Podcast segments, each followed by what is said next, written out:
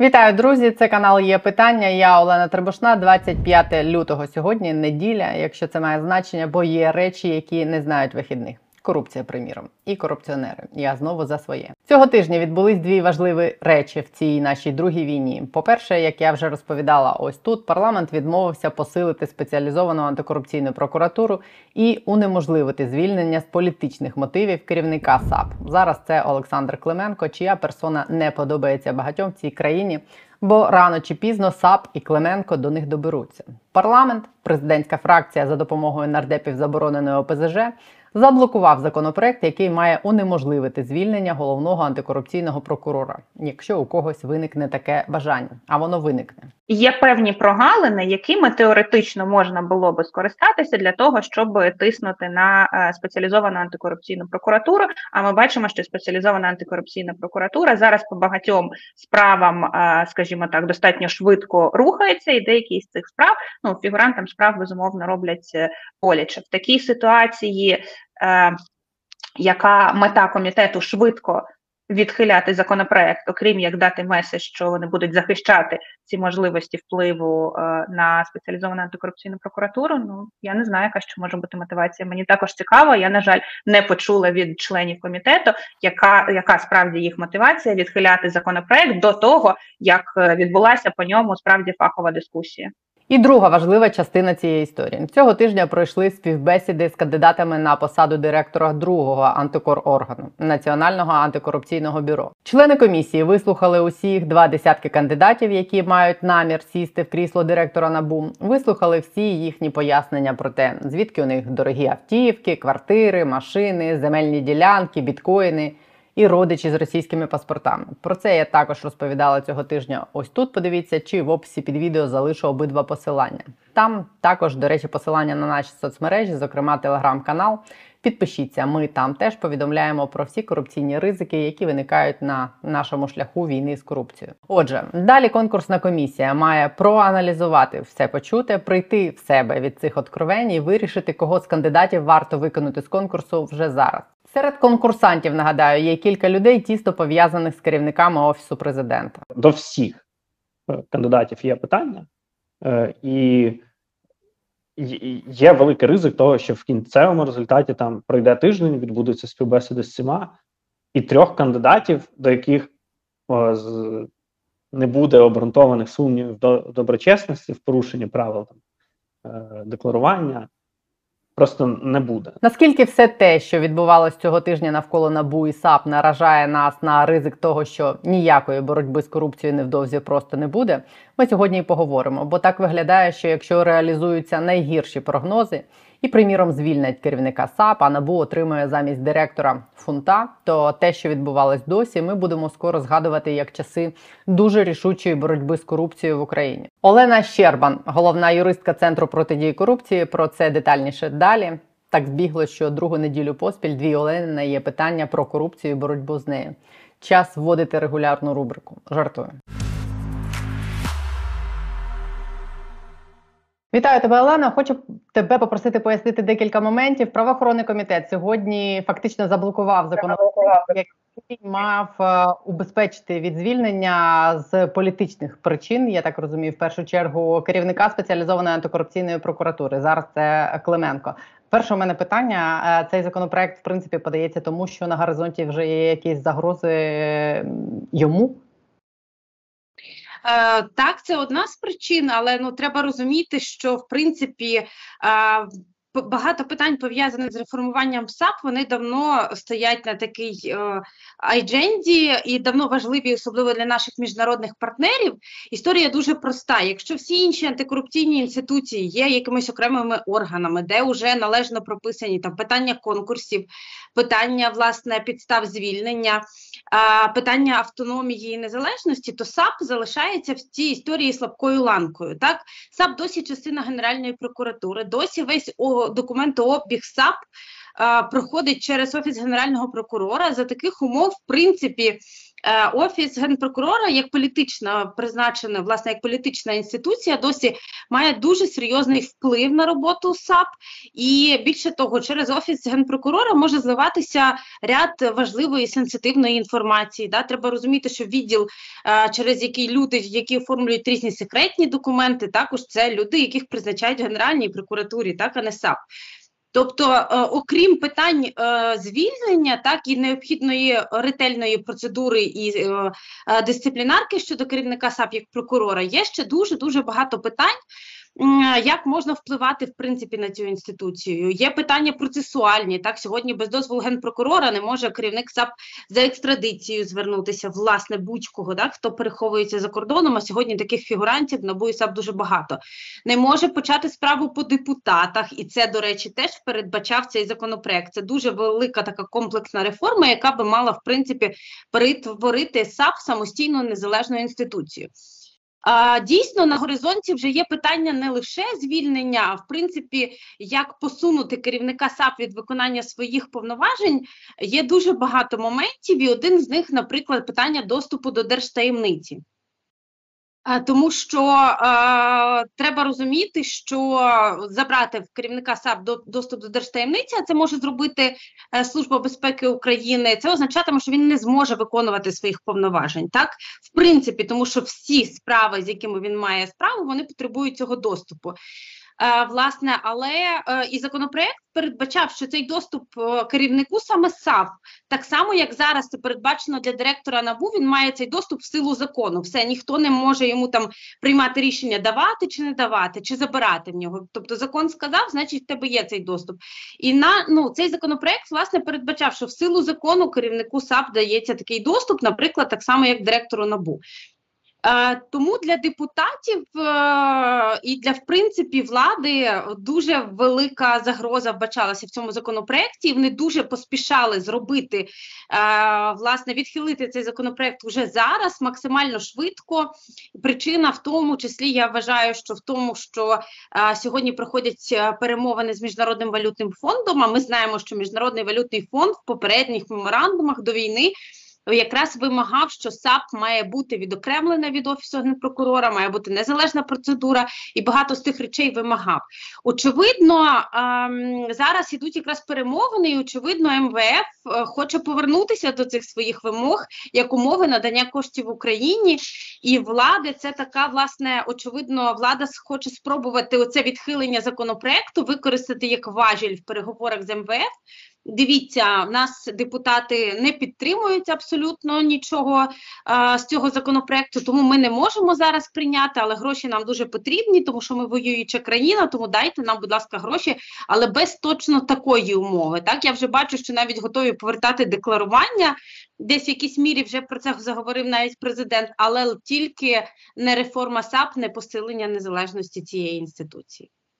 Я так зрозуміла, що слугам народу, які є більшістю в комітеті, як і в інших комітетах, в принципі, е, допомагали заблокувати цей законопроект е, колишні члени забороненої ОПЗЖ.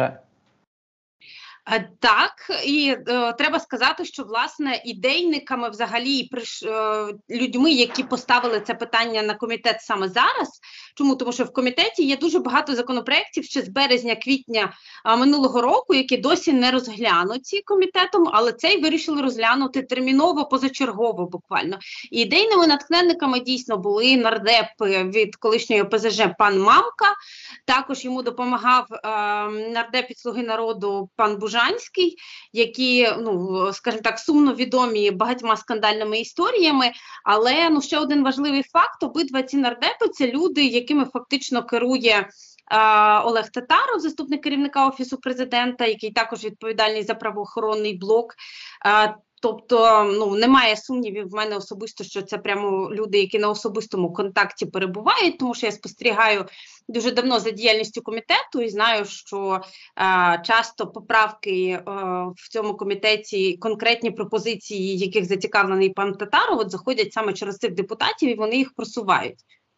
Е, тому, власне, так і відбулося. Я впевнена, що попри те, що ці депутати цю історію рухали і допомагали владі, вони готові взяти на себе очевидно той публічний негатив від цієї історії, навіть негатив, який буде там з міжнародними партнерами, так але вони явно допомагають в цій історії офісу президента.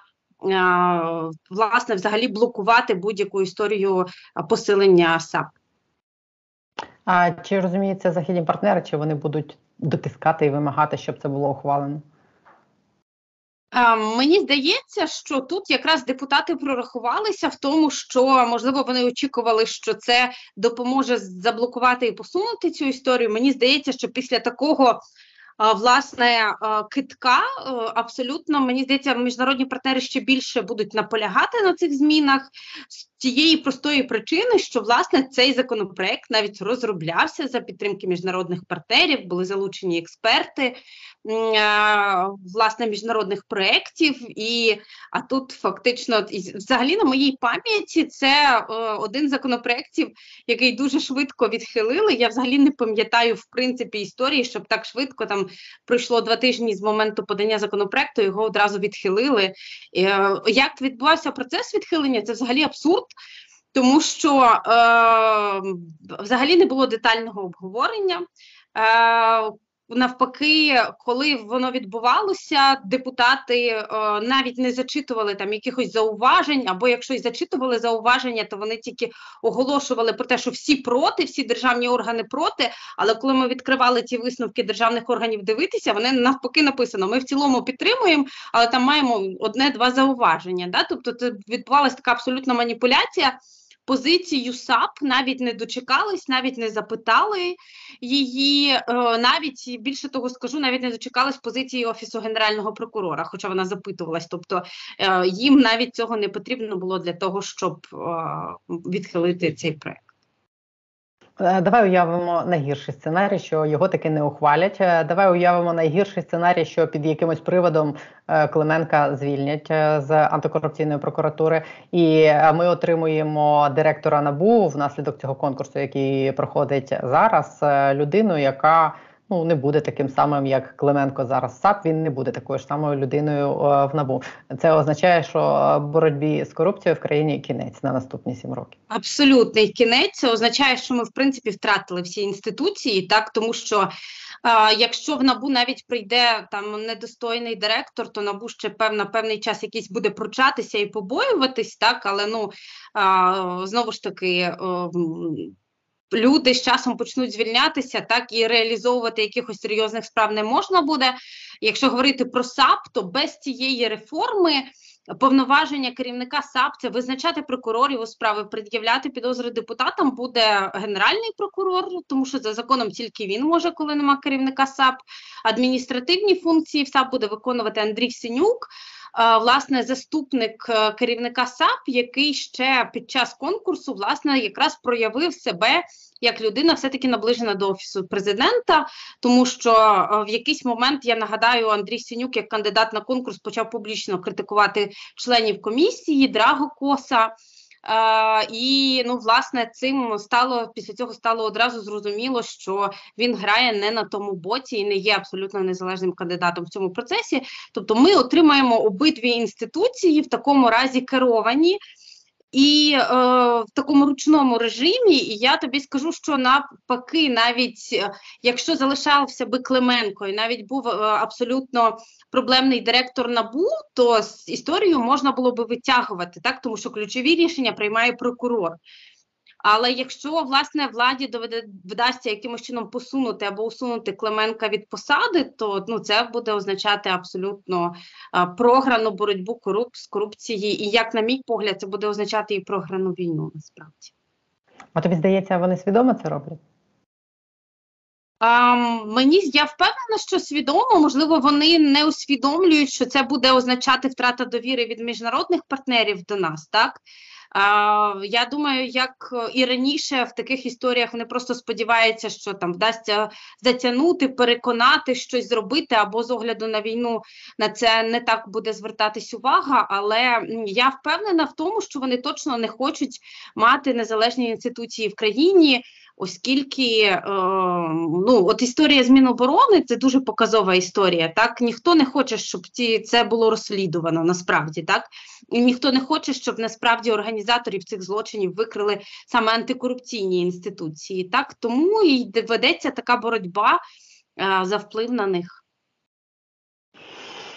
Я боюсь, що вони самі не знають, з чим вони граються. Тут мені здається, буде більшим ударом по них не те, що розчаруються західні партнери, а те, ну, якою буде реакція суспільства на це, тому що ну всім очевидні ці ігри, всім очевидне це перекладання відповідальності за небажання там ухвалювати той самий закон про електронне декларування, коли офіс киває на фракцію. Фракція нібито чекала рішення офісу, але всі прекрасно розуміють, що ні там, ні там цього не хочуть. Якщо вони зараз разом валять ці антикорупційні органи, то мені здається, ну якась велика частина активного суспільства прекрасно теж це, це бачить, і звідси найбільша небезпека прояву цього невдоволення буде для офісу президента, навіть не з боку західних партнерів. Так мені здається. Я думаю, що вони все-таки розраховують на те, що е, коли з декларуванням все зрозуміло, да, це легка для розуміння суспільством історія. От коли ми говоримо про САП і НАБУ, не всі часто не все суспільство до кінця розуміє роль цих органів, е, взагалі їх роботу і дійсно не сприймає їх інколи незалежними. Просто через те, що ну є певні проблеми там з інформацією. От я вже спостерігаю, наприклад, останній тиждень Е, Є такі атаки о, на набу, розпочинаються певні там інформаційні такі вкиди про те, що набу не, не виконує свою роботу, не досягає потрібних результатів. І власне ну це спрямовано якраз на те, щоб готувати інформаційне суспільство до того, що ну а на що нам взагалі це набу і САП в принципі, так що нічого страшного не станеться, якщо е, там будуть якісь проблеми чи з конкурсами, чи зі звільненнями незалежних керівників. Так тому. Е, Те, що відбувається в інформпросторі, мені здається, що суспільство вони вже намагаються до цього готувати. Чи вийде це? Ну я думаю, що від нас з вами також залежить, тому що ну, ми повинні активно розповідати суспільству, що насправді відбувається. Що ми робимо? Я дякую тобі за те, що ти в цьому мені допомагаєш. Дякую. Дякую тобі, Олена Щербен, заступниця виконавчого директора Центру протидії корупції. Була на є питання. Дякую.